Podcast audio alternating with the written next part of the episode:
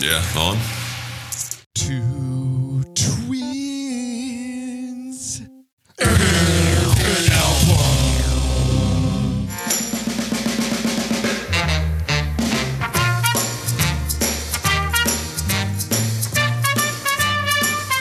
Yeah.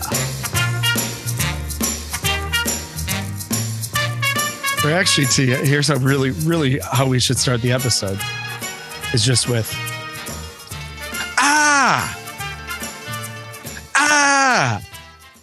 feel like th- this episode, if it's going to start the way that uh, that the album starts, it just goes right into it. I mean, it, it, is there another example? I could think of one, but do you know of any other examples where an album like literally just starts off with zero fluff? I mean, typically there's maybe a little guitar doodle, some Yeah. chords. I mean, ah, Yeah.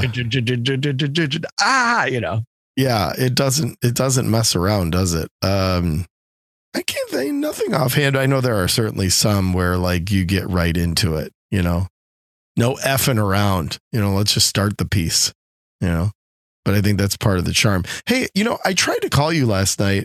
If if I may, speaking of not getting right to it, I'm gonna derail us for a second. oh, is this going to be about uh, Brett Dennen? No, no, no, no, no. He is not included on this list. So what I'm about to talk about is concerts. There, there are all these concerts coming up, and I, I tried to call you last night to to go through like what you'd want to go to and what you wouldn't want to go to. So I figured, what the hell, let's just do it on the air, you know. Okay.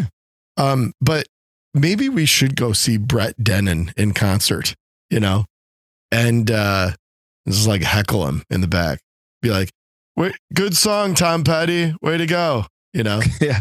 Like We can just sing the words to Free Falling out loud while he's playing that song. play See the World, you know? And then after he gets done, be like, play it again. It's so good. I, it was even better than when Tom Petty did it, you know? We could just totally screw with him. Brett Dennen. He would surely hear us because we'd be two of the six people that were there. Yeah, it'd be us and some other people who, you know, those are the people that are like, man, you sound just like Tom Petty. Of course he sounds like it's Tom Petty's song. You know, of course he sounds like Tom, like idiots, you know. Yeah, you have this, you have this really Tom Petty like quality to you. Of course.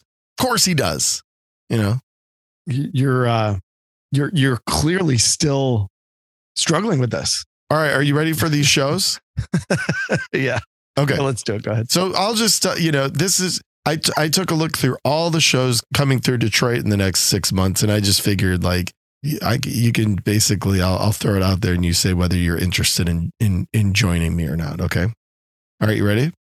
Yeah, I'm ready. Let's and go. we're also giving some free promotion to these shows. I'm, we're not even getting a kickback to this. Okay.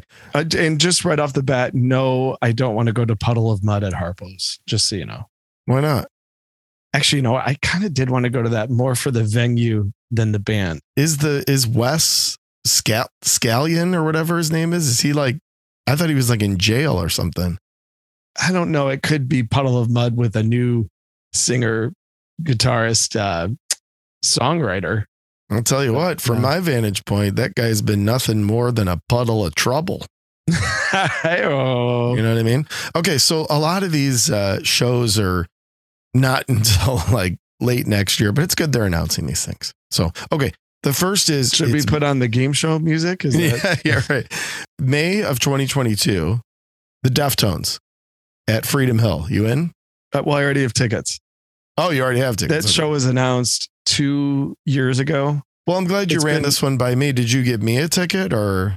No, I, I'm actually going with uh, with actually Oh. li- listener Dave Sill. Uh, Oh, who's- so yeah, oh, Dave Still, nice. yeah. So so okay, so you already have a date, and by and let's just note for the record that I. Hang on, they're calling about my car. Yellow. Hi, Yes.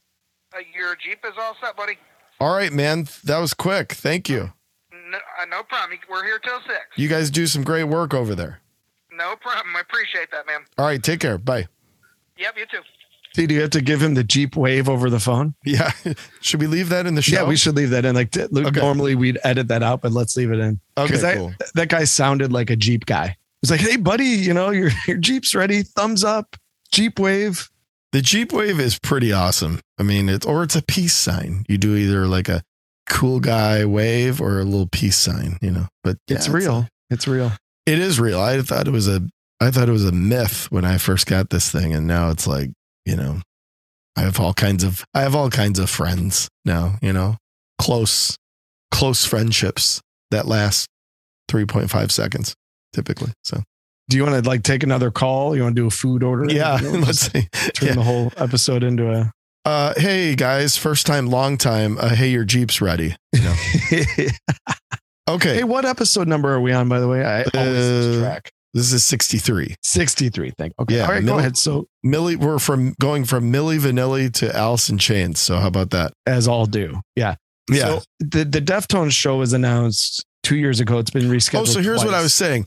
I was Yeah. in the process of saying, just note for the record that, you know, I not only thought of, but actually provided a tangible invite, you know, to you for that show. Meanwhile, you not only already got tickets, but you found a better date. So I just want to make clear that the dynamics of this relationship of ours right now feel a little one sided. I'm just throwing that out there. So, Yeah, S- still's a pretty good Deftones date. You should join us. Oh, really? Oh, well, that's so nice of you to say. Maybe, yeah, maybe I'll do that. Okay. Yeah, That actually, I, to be honest with you, I'm going to. Um, Are you in the pit? Did you get tickets in the pit? No, or you no, have seats. Pit. If I join you, I'm probably not going to be able to sit by you guys, but who cares? All right. 41 years old. So actually, I'm going mostly to see Gojira. I've never seen that. I've seen Deftones many Oh, times. they're with Gojira. I didn't even say that. Okay. Yes, yes. So I really, I've never seen Gojira, and and uh, this was my one opportunity two years ago, and then it was rescheduled to this past summer, and then it got postponed again. So this would have happened in in June of 2020 if it weren't for that pesky snooping coronavirus. Eh? If it weren't for that darn COVID, yeah. I would have already seen Gojira. All right. Cool. All right. Well, I, I probably will join for that. I'll I'll at least see you in the parking lot beforehand, and you can count on me waiting for you in the parking lot. Okay. April. April. Same venue. Freedom Hill. The Goo Goo Dolls. You want to go? no, Too cool for the Goo Goo Dolls. Okay, that's fine. Definitely not too cool for my love of the Goo Goo Dolls, but at this point, it's like mm, Okay. in there. Yeah, Here's a good one. This is in Royal Oak. This is also in May. Orchestral maneuvers in the dark. You in? now that I would love to go to. Okay. OMD, we're in. Yeah, give me the date. What about Sparks? April. That's at Royal Oak as well, right? Yeah. Never seen them. I'd love to go to Sparks. I know how much you love them, so that would be one You where I, with- All right. Okay. Um, I, I, I, I, will tell you too that um, one I didn't ask you about that I'm I have my ticket to. Notice? can I guess? Can I guess? You know it, yeah. Gary Numan?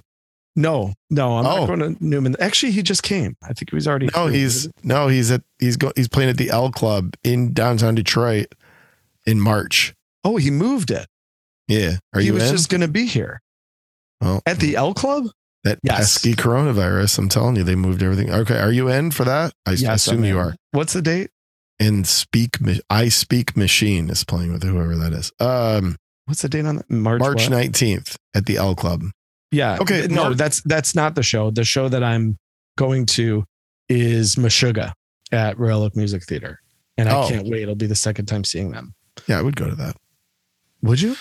sure Not too heavy for you?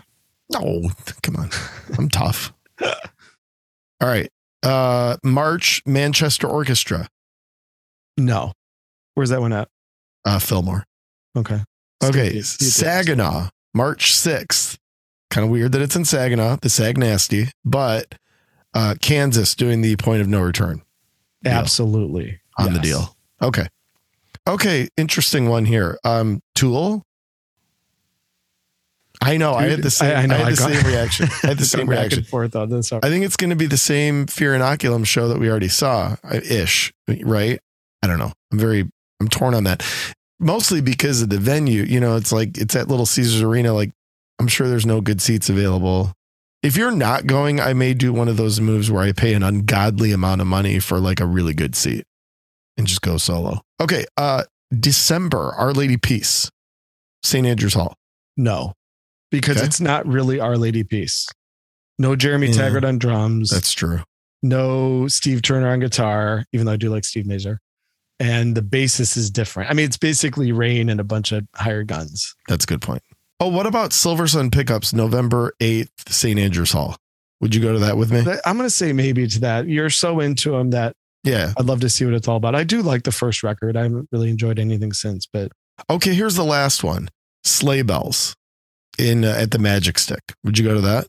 I'd It's go because it's at the stick. February. Yeah, okay. All right. Yeah. All right, And that's all I got. for the hang. And for the well, thank you. That's nice of you. All right, sorry. It's your show. I just I uh I figured let's just, you know, you, you wouldn't pick up my my phone call last night, so I figured let's just do it here, you know. So I mean, look, the last time that you hijacked the show, we got Brett Dennen out of it. So, Yeah. I, look, it, you know, it's great. It's great. I've no, I've no problem. Uh, T, let's get dirty and uh, cast our minds back to when we were 12 years old. I'm not sure there's a more unlikely hit album than Alice in Chains Dirt. If you really look at it on the whole, now at its time, you can see it, you understand it, but in retrospect, and I've listened to this record so many times, uh, you know, in the last even just few years, because I've had a real Alice in Chains resurgence because I went and saw him a couple years ago. Love the William Duvall edition. I think the band is still firing on all cylinders. The last three albums they put out, I think, have all been fantastic. But, you know, Dirt is something very special, very unique. But you listen to it and you think, this was a hit. This was mainstream you know, something so dark and kind of twisted. And it, it's just really refreshing to realize that there was a time not too long ago where an album like this could be a smash hit. it's so different. It was so different then. It's so different now. I, you know, this is so unique. And uh, no matter when you revisit it, which obviously we have just done here recently for episode 63 here, it's really fascinating to understand nobody had really made music like this prior to. And to be honest, Nubs, nobody's really made music like this since. When you put together the sludginess, the tones, the layers, and the vocal harmonies, of course, there really hasn't been another band like this. And I think it's because there's magic to it. I, I, I don't think this can be replicated, you know? And, and I agree with you. I think they've done a great job with the new singer. You know, it's funny to call him new now, but it's it's a band that was good enough and had enough substance where they could you know pick up the pieces and move forward with somebody sort of filling the gap that Lane Staley left. But this is a very special band. I, I hope that this band gets its proper recognition because at a time where things were starting to become very cookie cutter in terms of grunge and in terms of rock and roll, these guys developed onto the scene taking a completely unique, different approach that had never been heard before. And I don't think a record like Dirt has been heard, you know, ever since. So it'll be fun to talk about, man. No doubt about it. And, and the band didn't really achieve the same output as Dirt was. I mean, it, I know that the self titled is pretty revered and Jar of Flies did very well, but Jar of Flies was a much different animal than Dirt. This is clearly the pinnacle of the Lane Staley era. And at the same time, it's an album that hasn't really lived on to the level that a classic like this normally would have or, or should have. It's not a sound that's resonating with young people today. Yeah. And I wonder when somebody will rediscover it, especially because the band is still active. So, T, before we get into dirt, before we get dirty, let's uh see what you've been listening to. We know what shows we're going to now. So now let's check in about three albums that we have been digging of late. And let's take episode 63 round and round.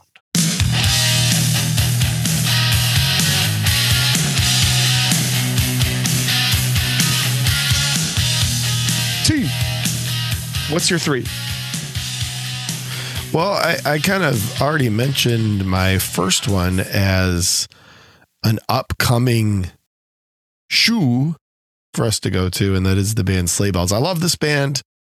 I, I don't love everything they do as far as tracks are concerned, but the way they came on, uh, this sort of two piece thing, I think the guitar player dude is very creative and the way they've kind of evolved their sound, you know, to something that certainly has touched on more of electronica, which everything has, but I think it's been very cool to kind of follow this group's progression. I think they're a very unique act. And I'm looking forward to seeing them live. Never seen them live. This record is called Texis, T E X I S. And uh, so far, it's cool. You really sort of never know what you're going to get from these guys, and uh, and I think it'll be uh, nice to dig into. So the second, I didn't even realize this. This is a couple years ago, but great band Feeder. You know, love that band. Super underrated. I, I- overlooked, I might say. Yeah, Yeah. extremely good band. Love Feeder. They released a new record like three ish years ago, um, called Tallulah, and I haven't heard it. I just, I, I guess it's just one of those. You know, they're they're from uh, where are they from? Uh, aren't they Welsh or something? Yeah, and their stuff doesn't get released in the U.S. I mean, you, I, I know Yeah. nowadays you can find anything anywhere, but it's it's still a little bit challenging because uh, I don't think any of their albums since the the kind of two that got popular ish um, have been have gotten domestic releases. Yeah, so I'm I'm looking forward to hearing that, but it it did also cause me to revisit, you know, their older stuff. I mean, they're they're they're awesome. You know, they're they're a really really good band. In fact, that's a band. If you want to just pick up the singles compilation, do it. You know, and that's fine because they have a lot of albums, and you know, and some of their deep cuts are you know better than others. But you know, if you just want to go with, I think it's called the singles by Feeder, just do it. It's a you know, really, really nice collection, worthwhile. And then the third is by Toad the Wet Sprocket, their first record in years, um, called Starting Now. Haven't heard it yet, but you know, Dulcinea is fantastic. Fear, you know, is pretty good. I like those guys. You know, I like Glenn Phillips and and the guy with the beard, you know, who plays the bass. yeah, the the nineties. awesome band. I Yeah. yeah, totally. Have you heard this record? Not yet. No, I, I've Yeah. been meaning to. Is it good? I I don't know. I haven't listened to it yet. It just came out like two weeks ago. So Perfect. Anyway, that's what's round and round for me. What's round and round for you, Buckaroo? First for me would be the album Yes I Am by Melissa Etheridge. I've always loved this album. This is a uh it's kind of a mid 90s staple. It's got I'm the Only One, which is a song that I've always just completely loved.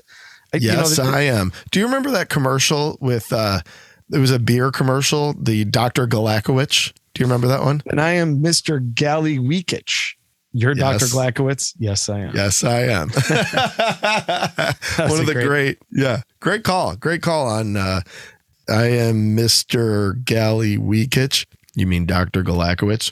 Yes, I am. Yeah, that's a good and then one. he's in the limo drinking the Bud Light or whatever. Totally. It's great. Yeah. That was like Anyway. the beginning of Bud Light just having amazing commercials. Yeah, great run. Great run For of sure. advertising. Yeah. for sure. So th- this album was a huge smash, and and kind of the point earlier, Melissa Etheridge never matched it, but this had "I'm the Only One." It had come to my window uh, if I wanted to. Produced by Hugh Padgham, who's you know produced Genesis. That's my first one. Secondly, for me would be Lifehouse, No Name Face. This, of course, with the hit "Hanging by a Moment," but the rest of the album is actually really cool. I Uh, are they Christian rock nub? they were ambiguous. They were Little Faith plus one. I, I don't know exactly where they landed on it, but I think so. They, they- look, they certainly were able to reach that uh, market. Let's just put it that way. But they weren't on a Christian label. They were on DreamWorks Records. Ah. And then third is uh, it's a compilation, which I don't love to to name and round and round. But in this case, I listened to it because of the two previously unreleased songs, and that's Type O Negatives, the least worst of. uh, it- It's got two songs on it: Twelve Black Rainbows and Stay Out of My Dreams. uh, one of which was an outtake from the World Coming Down sessions. And Stay Out of My Dreams, I just think is one of the best Type O songs. And you know, they end it with the uh the Beatles Day in the Life note. Just, you know, they were obviously such a huge Beatles fans, but it's got some remixes and other stuff, some edits. It's so it's an interesting listen, but really it's for those two unreleased songs, which are just both, you know, terrific. So see, that is what is round and around for me. Let's get into the nerdy deets done dirt cheap for 1992's Alice in Chains Dirt. You want some dirty deeds? Yeah. But it, Brian sounds so creepy when it, yeah, you know, you want some dirty deeds? Yeah, I love it. That was kind of his thing. You know, he'd say something to the audience, they'd all cheer, and he'd go, Yeah. You know, it's like he's cheering himself. It's like he's patting himself on the back. It's like, Yeah, I said something cool, didn't I? Yeah. completely, completely. So Dirt is the second album from Alice in Chains. It felt like a debut at the time. A lot of people maybe weren't quite as familiar with Facelift, the true debut, but it was released on September 29th, 1992. We were 12 years old. Columbia Records. So again, a major label album. It peaked at number six on the Billboard charts. And uh, it went on to be five times platinum. And again, when you listen to it, you're just like, wow, this record was five times platinum. Unbelievable. I'm glad you clarified that. We, um, because we have a new listener that properly called me out for episode. This is Country Fiddle on Twitter. Hey, buddy, thanks for thanks for tuning in. Who properly went back to episode one and called me out for calling In Utero a sophomore album, which I had been doing because I was kind of talking major label, but but I stand corrected that you know Bleach technically is their first. So uh, Country Fiddle, thanks for the correction. Thanks for listening. And this actually is a sophomore uh, effort from these guys. there you go. So, uh, five singles, and I want to stress the word singles because part of the reason this album and this band got on the map was the first single, Would, which was released uh, in June of 92. So, a couple months before the album came out, as part of the singles soundtrack. And again, just the most unlikely hit song you'd ever imagine. You listen to it now, it's like, this was on the radio? But yes, Would was the first single. That's Would question mark. Uh, followed by Them Bones, Angry Chair, Rooster, and Down in a Hole.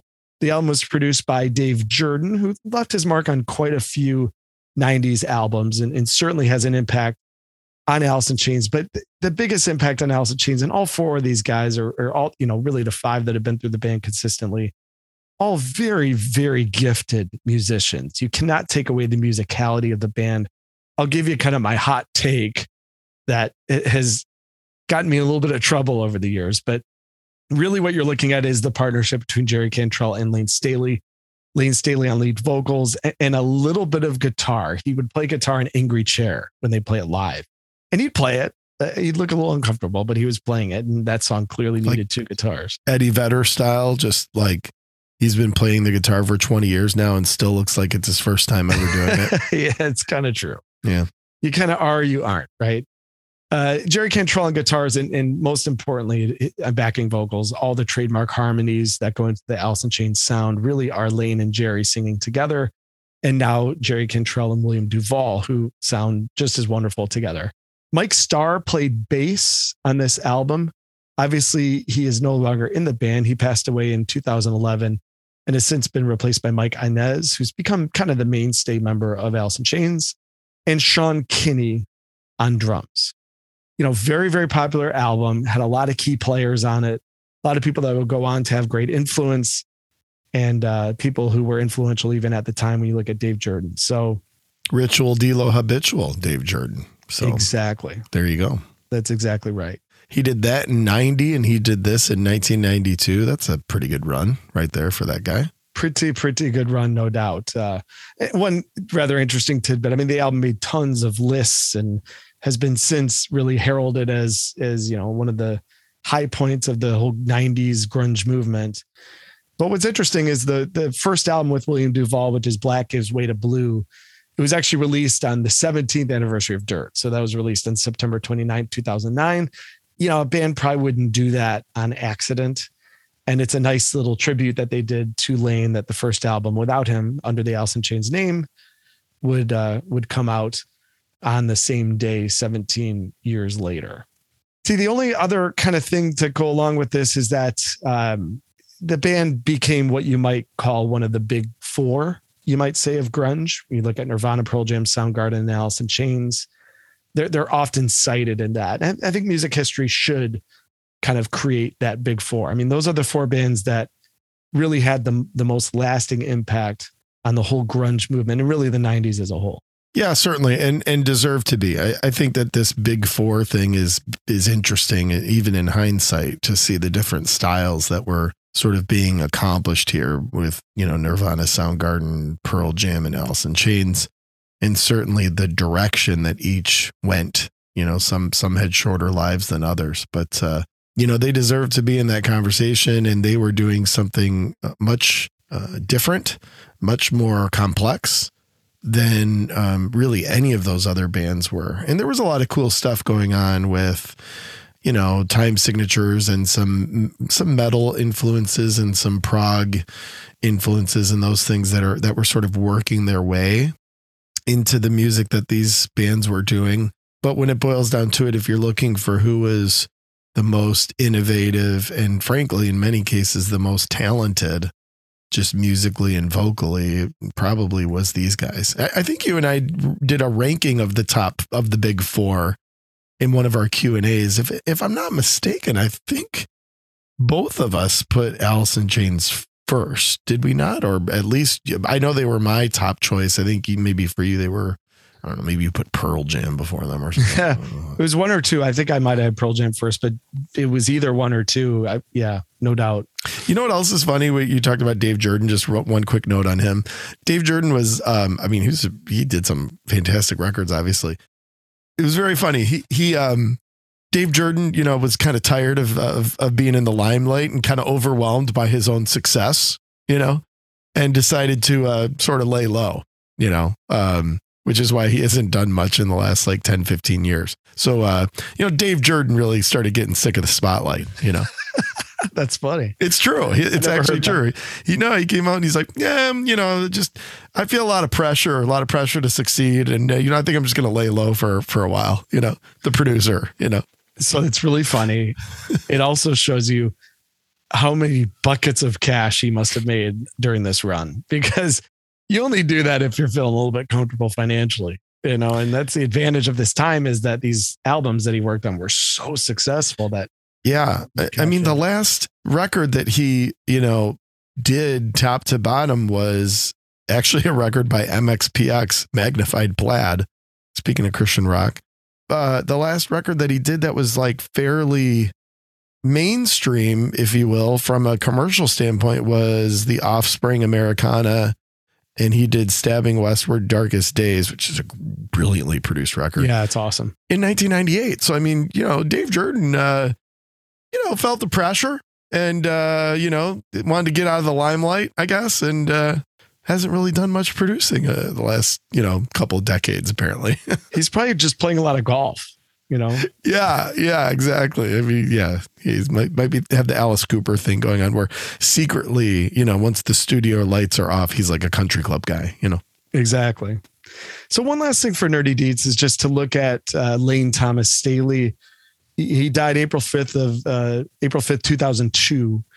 And obviously to complications with uh, drugs, which is a common theme of, of his life, but a very, very important theme of this whole album. I mean, there's entire songs just solely devoted to heroin. He he died of a speedball overdose. So I mean, this at 34. I mean, this this there's drugs and then there's heavy drugs. And that's unfortunately what Lane Staley became addicted to and, and led to, you know, great bouts of depression and and all these sort of, you know, common rock and roll ethos that we've heard way too often. But I think it's one of the really shining examples of the art reflecting a person's life. Just the the way he sang, the tone of his voice, the desperation of his vocal style. And the music meant something more to him than just a job. And you can tell that. And, and I think that's one of the things that resonated. So there's explicit drug connections to the Dirt album. And there's obviously, you know, implicit connections in the sense that he was struggling. He was always struggling. And music for him was, gosh, it almost seemed more like a refuge than an art. And I think that comes through in their sound and we'll we'll visit that in the track by track for sure because like i said there ain't no mystery about it you know what i'm saying to you so so yeah but but i want to hear your wonder story because i you know in Chains Dirt was your album of the year 1992 mine on the other hand was Def Leppard Adrenalize so that shows you a little bit about what music was like in 1992 that those were kind of our coexisting albums of the year. But uh, i want to hear your chain story. I also i believe you've never seen this band live and that must that must eat at you a little bit. Now, maybe you'll correct me that you have, but I don't think you have. Um, y- you are absolutely correct. Yeah, You've seen. Cantrell because we saw Cantrell open for Metallica with Days of the New, Jerry Cantrell and Metallica. Okay. First, our first Metallica show. Okay, okay. And he was, you know, he was awesome, but it wasn't Alice in Chains. It was different. All right, T. Well, let's get into the wonder stories. I want to hear your experience with Alice in Chains and Dirt.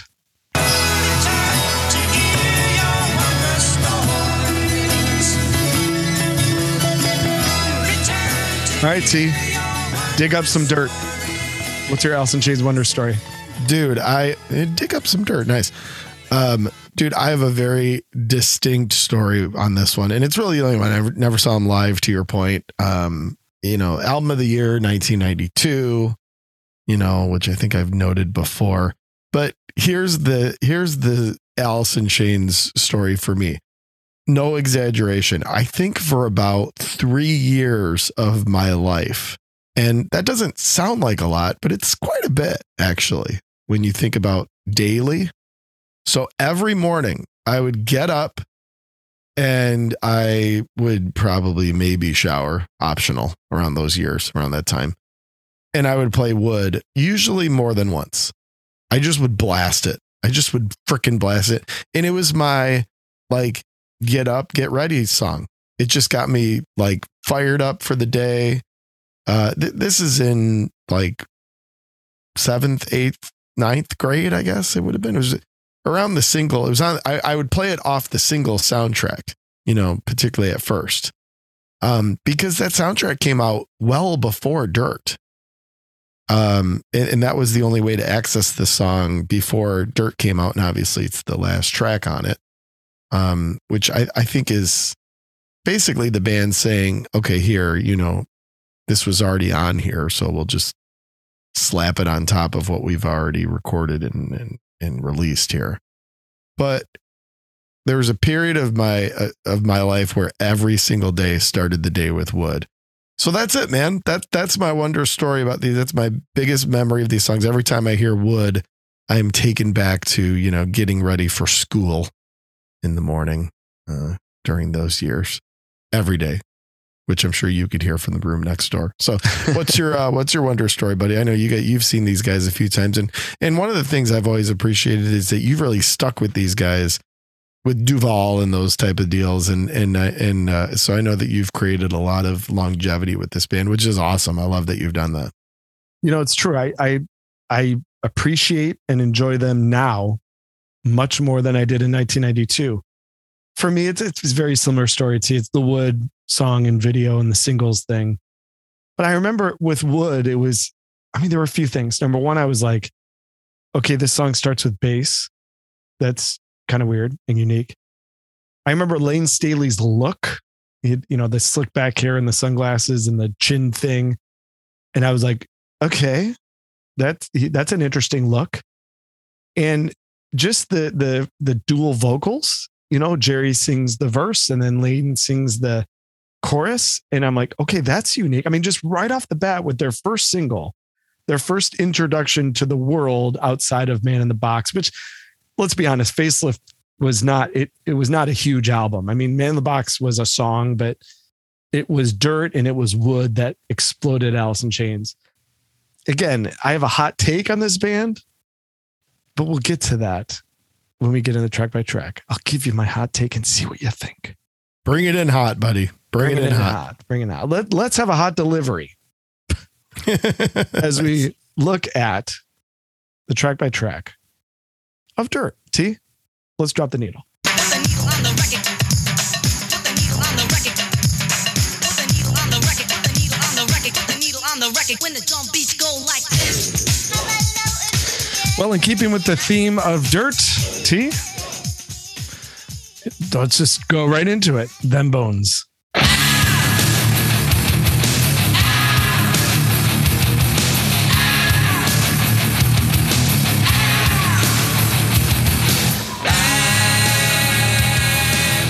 So I think that opening ah is the only thing on this song that is just Layne Staley's voice on its own. Uh, for the most part, I think everything else is harmonized, which gets to my hot take. and I've had arguments with this with big time in Chains fans, which you and I know a few. All right. And my take is that Jerry Cantrell is far and away the the only irreplaceable member of in Chains. Oh, easily. Uh, who said that that's hot? You know, there's a lot of people that would that say that Layne's voice was really the key and that his unique voice was kind of the the thing that made in Chains special, but I don't think so. In my opinion, it's all about the harmonies and Cantrell's voice and his ability to harmonize with Layne is really what gave it the sound. And Them Bones is a perfect example. No argument for me on the Cantrell thing. So, uh, a question for you: I, Did you know of them or hear Man in the Box prior to this record or to Would coming out? Because I didn't. No, man, I, I seriously, I Man in the Box was something I discovered, I think, really closer to when Dirt came out. Yeah, I don't remember it being on the radio a lot. Maybe It it, was on be- MTV. it had to be after. I mean, uh, for me, at least, I can say with assuredness, I did not hear Man in the Box, even though it came out two years before this, until after Dirt, until after Yeah. the band hit. And the reason I bring that up is for many people, uh, myself included, other than Would, which came out on the single soundtrack months before this, this was the first track they were hearing from the band. Those that at least didn't absorb facelift, which I would assume that many didn't. So, yeah, to come out in this sort of blazing fashion and with that vocal, which I mean, obviously that's all Layne, but you know, you get an idea very early on here, you know, that this is um this is going to be pretty hard charging. Whereas Would was a little bit more of a mid tempo, you know, had kind of a groove to it. This one is just sort of a punchy in the gut. And for many, it was the first song other than that that they heard. And it's a hell of a way to kick this album off with a lot of power. I think some of the issue with Man in the Box is that Facelift is not a very good album. You know, I've tried to get into Facelift. I just Yeah. don't like it. It's It's not, you're right. it's too sludgy. It, there's no melody to it. It some of the things that we'll talk about, just the brilliance of Dirt, which we'll get to really in track three and four, uh, are not even close to present on Yeah. Facelift. You know, it, it sounds like a debut record, and so and I agree with you. I think Man in the Box was something that was a little bit hidden from the mainstream. Maybe it got some airplay, but not at times where I would have noticed. You know, in in 1990 and 1991, Dirt really was. I remember kind of thinking after I listened to Facelift, oh great, that's what I whatever. I, I want to go back to Dirt and keep, continue to get into that. So, you know that the uh, when I saw him at the most recent show, they played them bones kind of in the first half of the set, and when the song ends, you know, kind of ends on a dime, and it just would not have been right to not have that be immediately followed by splat do do do do do and track two, which is damn that river.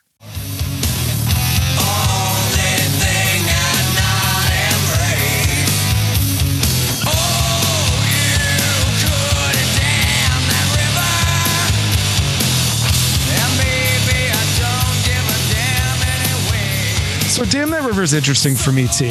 Um, I think it's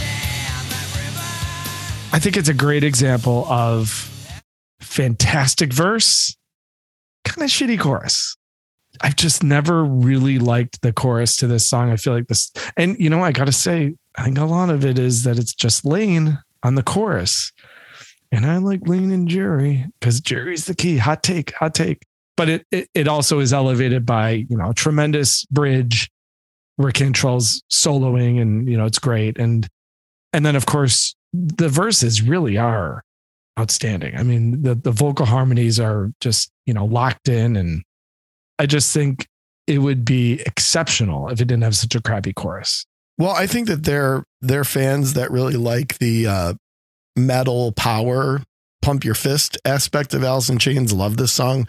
Uh, I'm more into the off tempo, off time harmonization stuff that they do, which is very very creative and often complex. So when they just and I think Facelift did a lot of this to your earlier point where it was just kind of hard charging stuff. I think it's okay. I mean, I, I definitely think the verses outweigh the chorus here as well. You know, I think you're right about that. It's a bottom half rated song for me on the record, right? And and so I I used to uh, play an acoustic version of this with another dude, and uh, it was fun to play. But I mean, it's just sort of a drop D mess. It's not anything terribly intricate. So I think if you're just looking for a like mosh pit, you know, pump your fist kind of song from these guys, uh, this is going to be the choice of many. It would be a bottom half choice for me, not my favorite. I'm in full agreement on that. But bottom half on Dirt is still pretty damn good. Yeah, yeah, no doubt. Speaking of pretty damn good, I, I think track three and four on this album has to be the best two song run in the 90s. It just has to be. I, I if there's one better, I'd love to know it. But it is just this is where the album goes from great to special, in my opinion. And it begins with track three, which is Rain When I Die.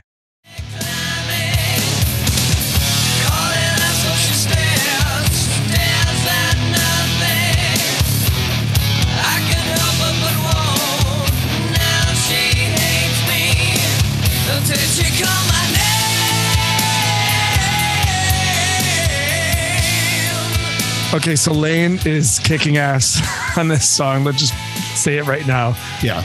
If there's one song that debunks the hot take, it's it's Rain When I Die. When I was younger listening to this song, I, my first thought was that it was um, kind of creepy, you know, in a good way. The word creepy has taken a whole new connotation in our lexicon the last few years. There's a, there's a few creepy ones on this, uh, on Yeah. this disc. kind of a goosebump sort of track in that kind of chills up your spine sort of way.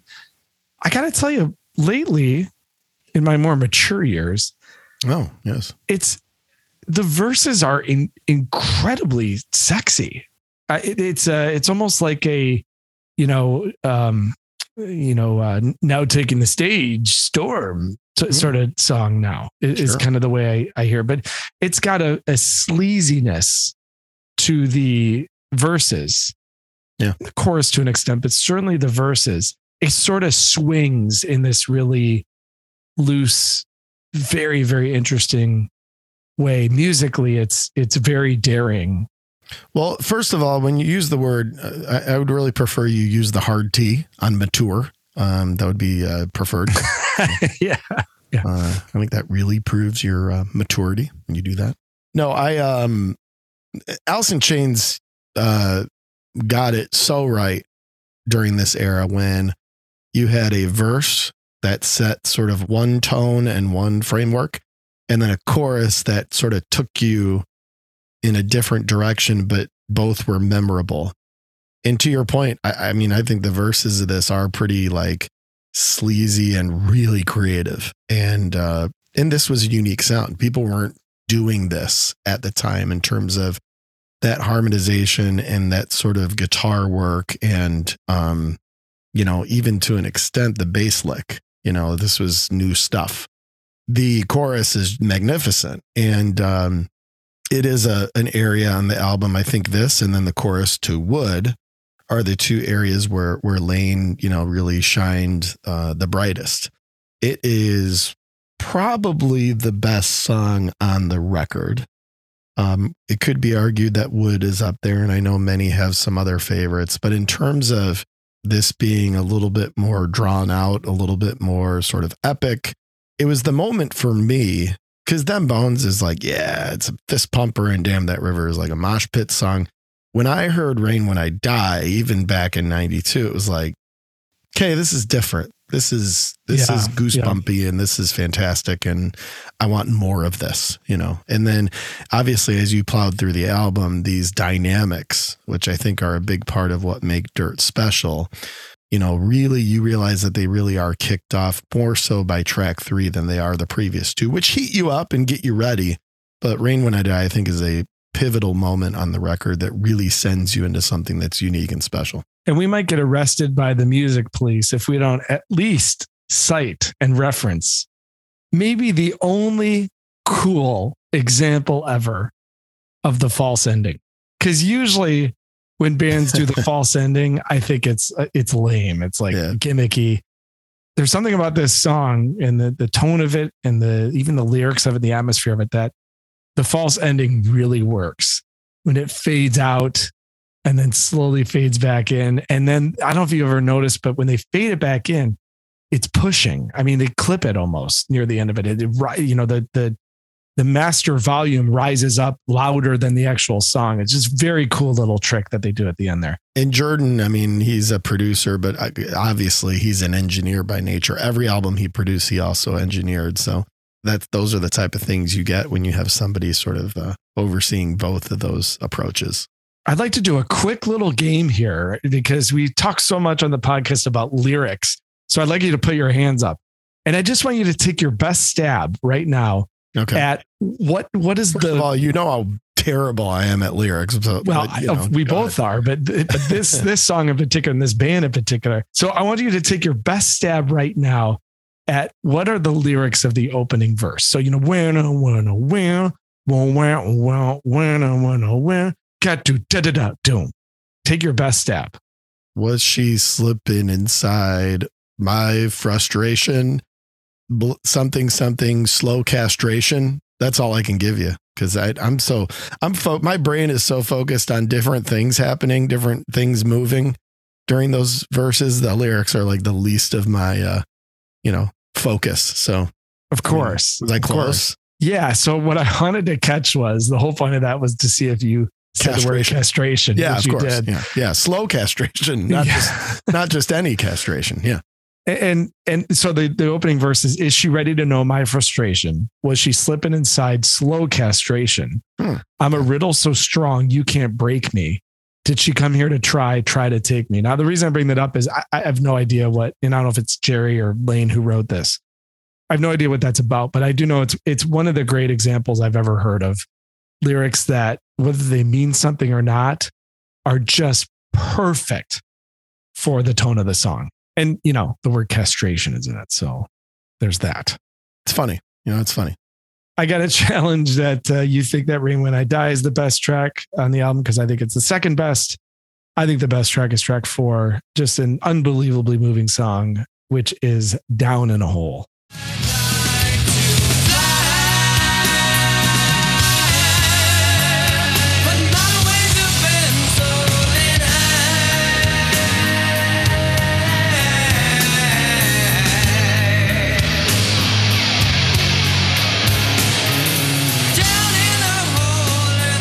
all right maestro did you nail that or what one far and away you know one of the best parts of the album is that moment right there where jerry does the you know the pick slide and then Oh, yeah. boom No doubt about it. you know, probably listened to this song 2000 times in my life. Still get chills when I hear it, still get goosebumps. It still it has a, a- an emotional impact. Uh, There's something about the construction of it. And this is a, an example where lyrics I do think count. Layne's desperation really comes through, maybe for the first time on the whole album. You, you really feel like this guy is not singing rock songs, he's, he's crying out. And that that means something but um you know for me I, I think the the key to the song is just the the dynamics of it you know it, it's willing to be quiet at certain points once you hit that part where jerry and layne are singing together in the bridge if you're not a true believer at that moment then i don't know maybe you're not human but i think Yeah. down hole is just a really really special song Well, they had this unique ability to be soothing and powerful in some of these songs. And, you know, you saw that as they continued. I mean, every album of theirs typically has a couple tracks that, you know, feature uh, something a little bit more stripped down, a little bit more sort of slow tempo, something with some depth. I mean, this, you know, this has a Spanish guitar progression that's really pretty they're able to perfectly capture the ability to be beautiful and powerful on this song. And yeah, it's a very, very special track. And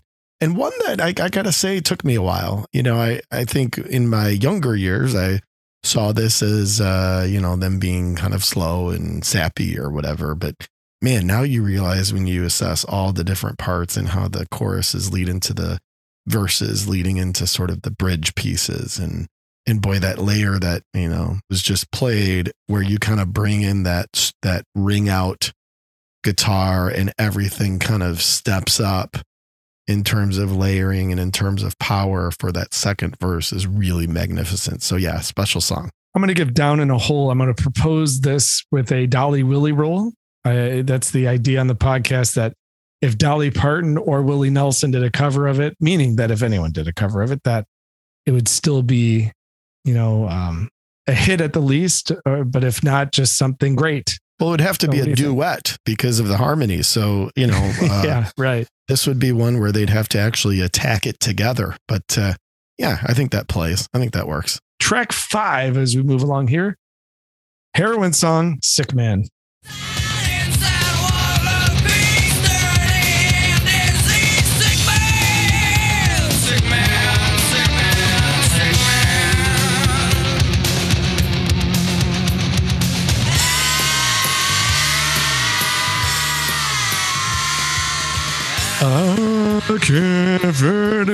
They're playing with the tempo changes here, which you know is a thing for in Chains for sure, especially in this album.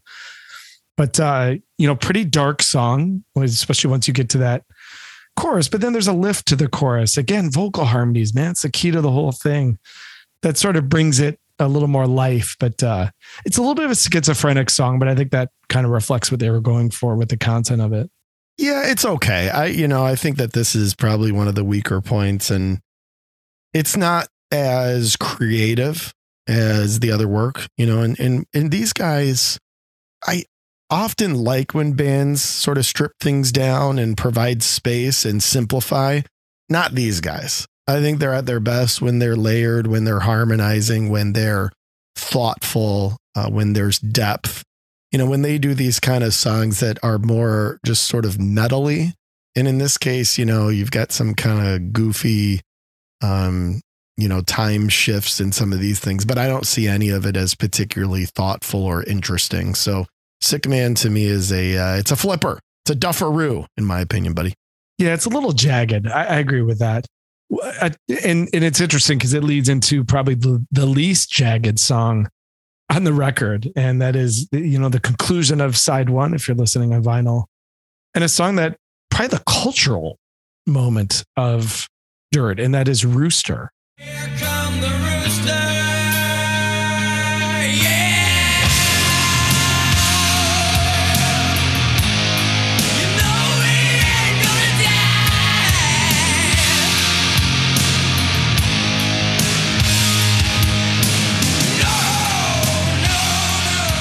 Very personal song for Jerry Cantrell, who, you know, most people know wrote this about his father who was in the Vietnam War. Snuff the Rooster was a term that was used during the war. And so obviously, I think it's Cantrell sort of working through the impact that Vietnam likely had on his dad. And so it's a personal song. It's, it's, relevant culturally. You kind of, you know, you, it's a little bit of a history lesson in a way. I remember it increased my fascination with the Vietnam War, and I was 12 uh, hearing this song. And but none of that happens if it's not music that speaks to you. And I think that, you know, it's it's draggy, it's uh, spacey, but there's certainly some force to it as well. And I think that's you know it's kind of the quintessential Alice in Chains song in the way that it's it's not exciting in tempo, but it's impactful. I think it's very impactful. I think this is a really important song from the decade, to be honest with you. It's not my favorite on the record, but I think this song was important to Alice in Chains fans, but also to those that were sort of dabbling.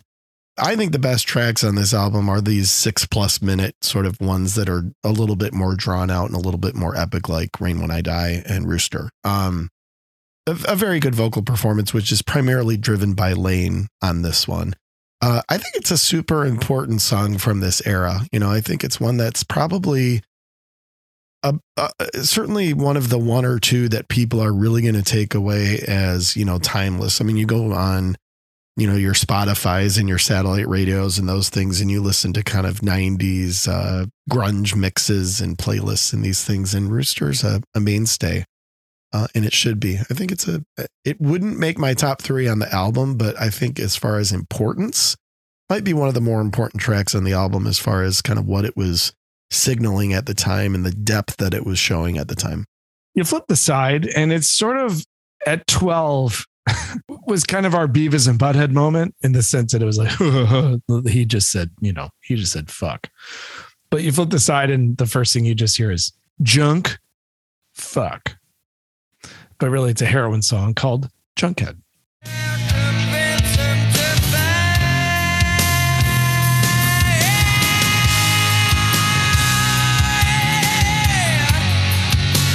What's my drug of choice? Well, what have you got? maybe the one song where Mike Starr really stands out. You know, his bass work is is an important part of the chorus. He's kind of climbing up the neck. I've always really liked Junkhead. I, I think the chorus is great. Um, I remember not being able to connect with the content lyrically directly, but I, I musically, I just I really like the way it builds towards a brighter chorus against this really, really doomy verse.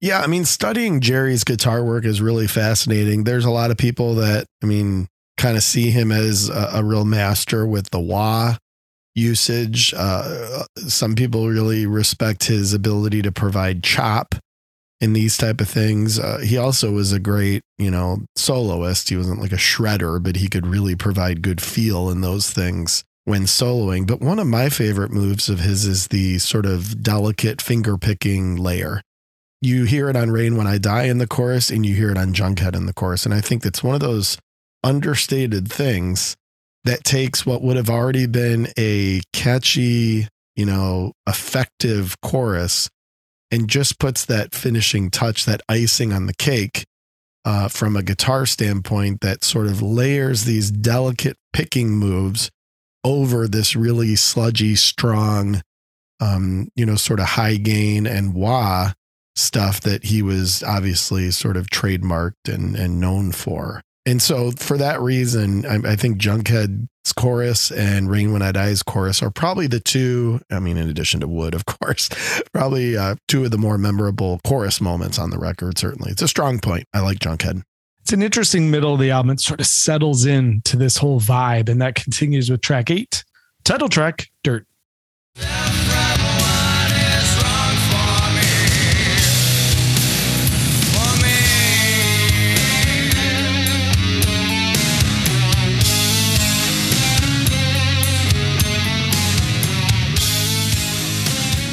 Layne might have written that melody right there. No, no, no, no, no. Because he wrote Angry Chair, which we'll get to. Doon, doon, doon, doon. And it just sounds like kind of a similar idea. Again, these really simple melodies. But, you know, Dirt's got a nice build to it. Again, it's not exciting in terms of tempo, but, you know, really gets into that kind of pocket of, of doomy atmosphere. And, and Dirt continues that.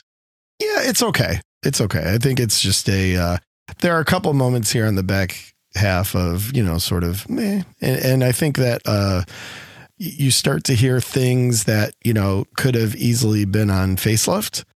Um, but listen, I mean this the, the front half of this record is so strong. There's no way that you can maintain that or sustain that.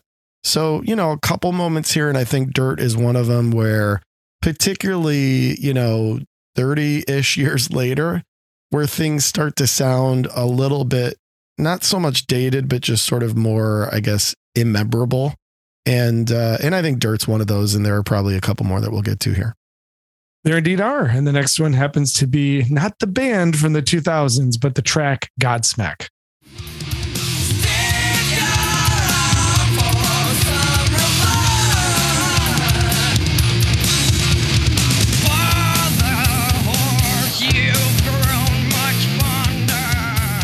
Aside from a, a riff during the verse, that's kind of just a cool Cantrell riff. I, I think it's kind of a dumper. It's it's unnecessary in terms of like tempo. I think that it's almost like they've tried to force more of a rocker onto the second half because it's so sludgy. And I, I just don't think Godsmack is very effective. I, I the riff is fine. Maybe they rushed it. I don't know, but they're they're they could have done more with it. I think it's in the end, it's a pretty forgettable tune. Yeah pass i mean it's it's you know again when in chains just got sort of um you know you, you you've used a term on here dumb rock almost like dumb metal and when they lost that complexity and that thoughtfulness I I think they became average, you know, uh, on a few points in this in this record. Now, listen, like I said, a lot to live up to in the front half, but you know, you get Dirt and Godsmack here back to back, and eh, starts to starts to dilute a little bit, starts to weaken a little bit. So And I imagine you might think that with the next track, which is one of two that Layne Staley plays guitar on. So, you know, you can make an assumption that this song was a big deal to him. And especially he, I mean, he wrote it individually. It's one of two songs on the album that Layne wrote with no help from Jerry. Once again, hot take, Jerry, most irreplaceable member of the band. But these next two songs written by Layne Staley completely on his own, including the music. First one is Hate to Feel.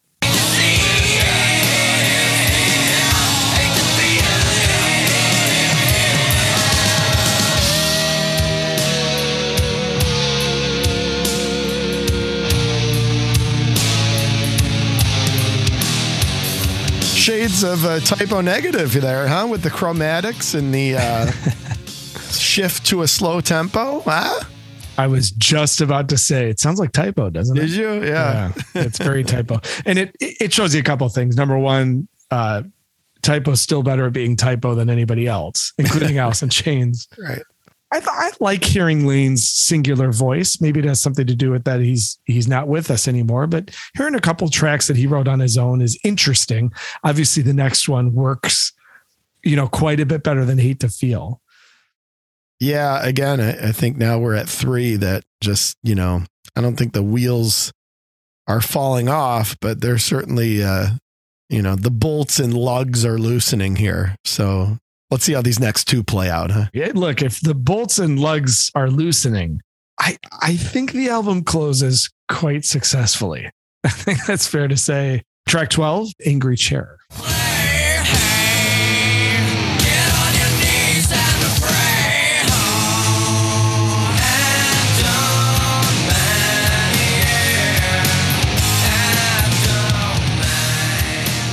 Written totally by Layne Staley. He played guitar on it live. T, what do you think of Angry Chair?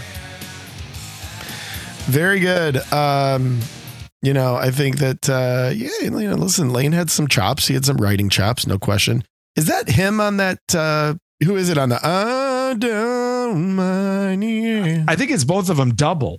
Is it? then yeah, because you can you can hear two voices in there. But then during the lost my mind part, Layne tip does his typical thing where he goes up to the high voice, Cantrell stays low, and then you get the harmony. Gotcha. So that's that's them doubled. I mean, it sounds really good. Yeah, I think it's a song with a lot of dynamics. Sort of sort of gets you back going again, gets you revved up again after uh, three sort of duds, in my opinion, and obviously takes you into the to the final track pretty nicely. I like the whole intro. You know, I like that it starts with Sean Kinney's drums and then do do do do. It's just got this mystery to it.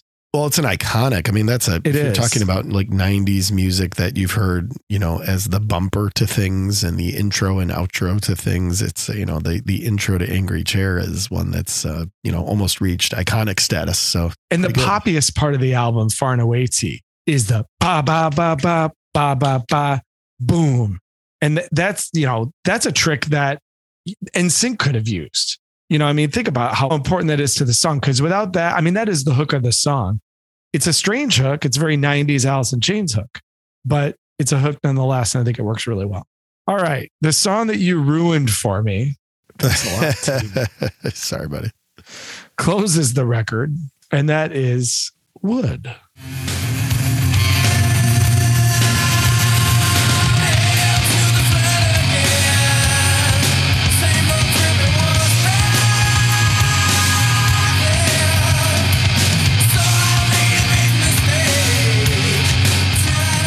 So you ruined it for me by overplaying the hell out of it every morning before school. I'd hear it at least twice.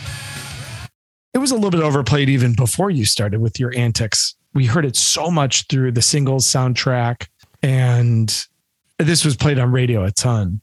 But I will tell you that I didn't really start appreciating this song until you and I started playing it in our band.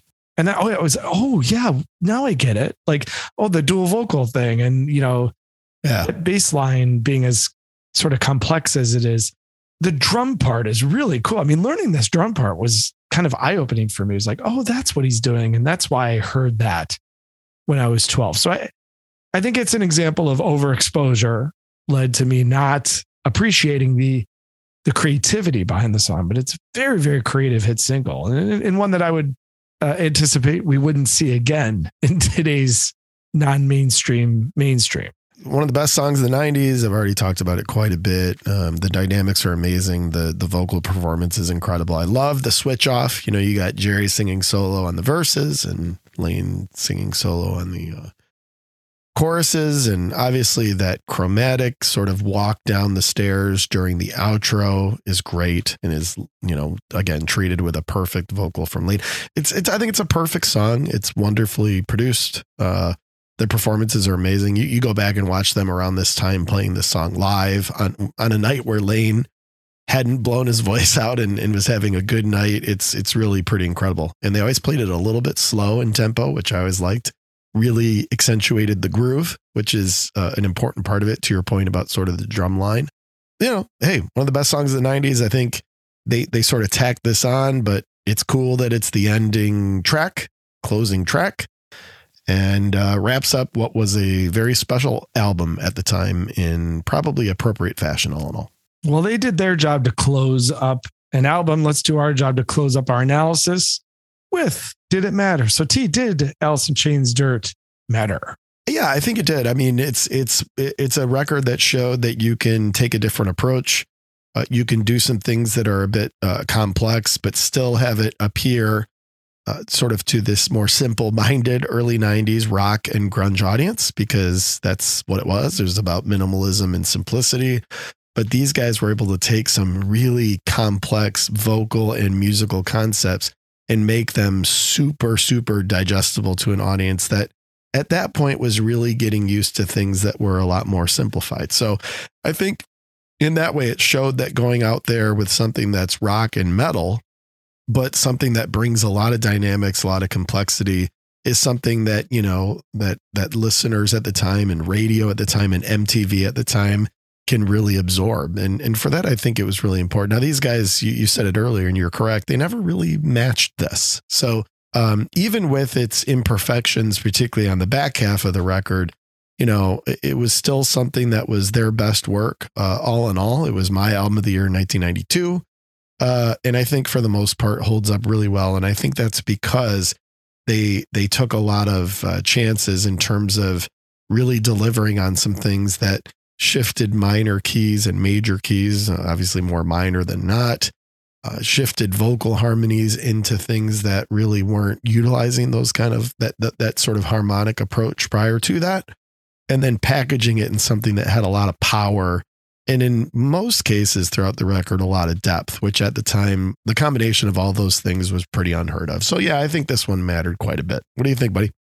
You know, Dirt gives me hope because if you would have played this for somebody in 1989 and said, hey, in three years, this album is going to be multi platinum and top charts and become one of the great albums of the decade, I think people would have said, Are you crazy? That gives me hope for right now. And I know that the the industry is so different and there really is no such thing as a mainstream anymore. Maybe we're due for something to come along that can become popular, maybe even mainstream that nobody would expect. And we can begin pushing boundaries with rock music again instead of just creating festival rock that people can, you know, bounce around to and turn their phone around on themselves and something that sounds good being played through earbuds through a phone. And so, in that sense, it gives me a little bit of hope because it would have been just as crazy in 1989 to, to understand that this album would have been a huge hit as it would right now. I am a little bit stunned that uh, young listeners have not rediscovered Alice in Chains. I think they're one of the most important bands of the decade, but also kind of get it because they're different and they're a little weird and they're a little out there and dirt certainly shows that as well. But yeah the album gives me hope. And for that reason i, I think it matters for sure. So t let's do the final cut. Do you have dirt? Would you go against one of your albums of the year? Would you actually do that? We're about to find out. Would do you have dirt on the turntable? Is it in the collection? Is it collecting dust or is it in the for sale bin? I bet it's not in the for sale bin but t what do you got no, but it is collecting dust, and and that is really because the back half's pretty weak. Um, it does finish strongly, but the back half always had a lot to live up to, no questions. You don't want to, you know, put too high of a standard on it. The front half holds up extremely well. The back half it starts to sound a little 90s, not quite as thoughtful, uh, and not quite as interesting. and you know, you can pick sort of five or six from this and put it on a playlist and run with it and kind of be okay. I think going top to bottom on it, you know, I, think even uh, a modern ear would kind of say the front half of that is really amazing and dynamic, uh, but the back half, eh, sort of until you get to the last two. So it's a great record. It was my album of the year. There's no denying. And, and I, like I said, and does it matter? I do find it to be very important. For me, top to bottom, it's a dust collector, uh, which doesn't really take anything away from it other than time and longevity. And I think that there are moments that could have held up better. Uh, but certainly there are some moments on here that are special and always will be. What do you got, Nub? You know, I'm I'm so fascinated by that choice, and I'm a little bit surprised. It makes me think. I think we should do a show where we go through our albums of the year, and then we assign the final cut to them to see how they've stood the test of time. Because uh, you know, if we would have done Final Cut in 1992, you would have put Dirt on the turntable for sure. And now it's a different rating. And I would love to hear you go through your albums of the year and give them that, not that Rolling Stone like reassessment bullshit, Right. but it, but an actual assignment to the final cut because it would also give a glimpse as to what the album means to you now versus previously. Well, we've done a couple of them already. I think that's a great idea. Hey, maybe episode 70. That's part of our uh, our segment on the I like uh, it. Yeah. I I, like think it. you're Let's I think it. you're onto something. You should start a podcast someday. maybe one day I'll try. Maybe That's I'll just try hard. Yeah. That's right. That's right. Well, see, I've got dirt on the turntable. I think that the reason why is because, yes, the valleys are a little low, and there's a few, but the mountains are pretty unbelievable. And you're talking about a majority of the album. You know, Them Bones, Damn That River, Rain When I Die, and Down in a Hole are, are just two of the best songs maybe ever produced by a rock band. Rooster, Angry Chair, Would. I mean, that's like top tier. And then even second tier, you got a couple tracks that are really effective, even though maybe they don't reach the heights of those. So, I mean, you've got high, high standard here that's met. And yeah, there's a couple dufferoos, but in this case, I'm living with those. And I'm putting dirt on the turntable, man. I, I still love this record and still love listening to it top to bottom. And I like the way it's sequenced because, yeah, in the middle, it, it loses a little bit of pace, but then you're looking forward to that ending with the, that two song hammer at the end. So on the turntable for me, too. Can't blame you for that, buddy.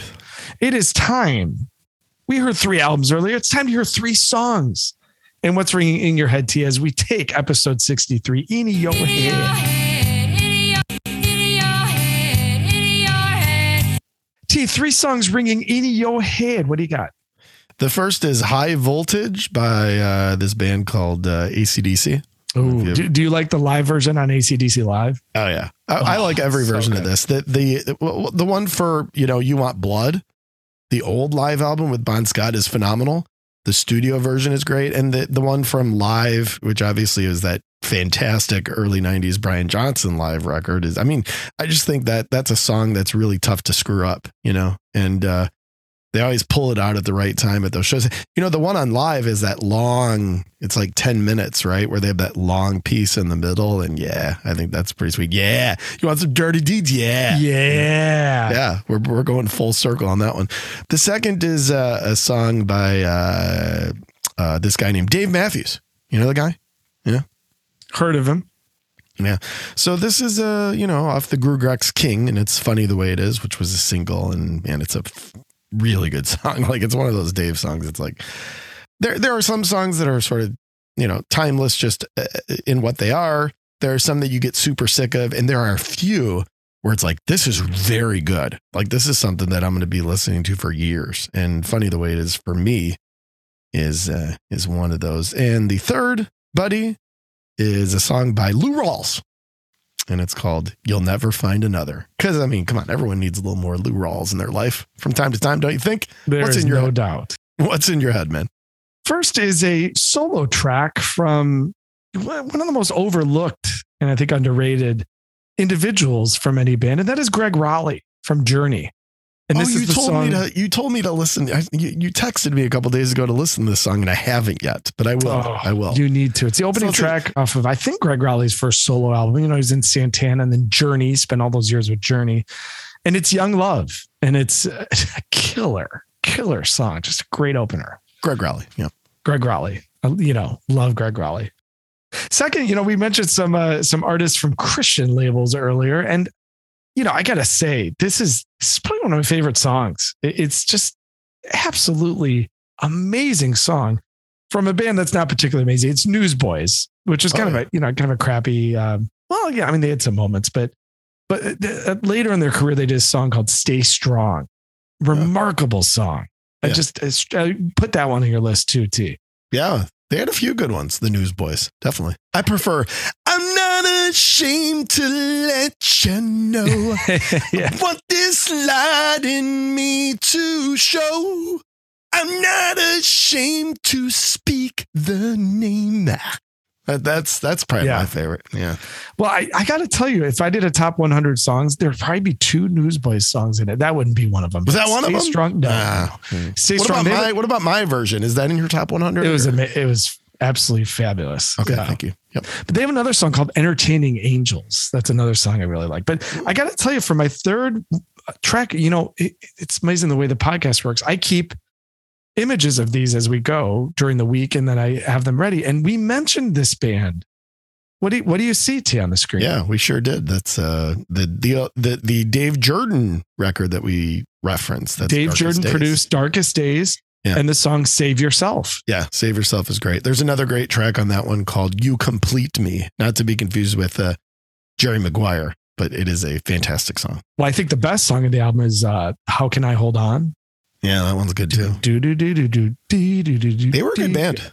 They were well. The, they made some. They made three really good albums, and I, I don't know what happened, but yeah, Darkest Days was easily the best record for sure and uh, holds up. Shame well. is a great song, but I think that was on the other album, right? It was, yeah. Was I on the one. don't know if I am real without you.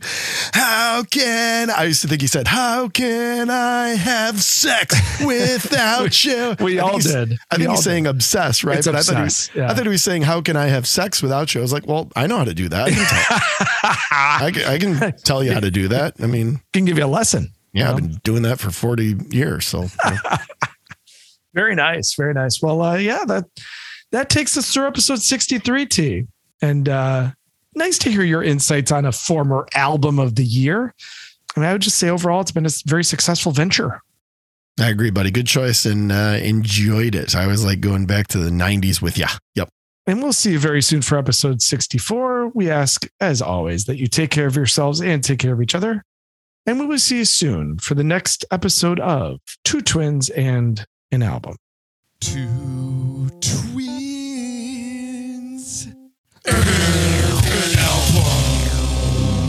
Well, that's about it. That's all we have. I hope it wasn't too disappointing. We will see you on tour. Until then, take it easy.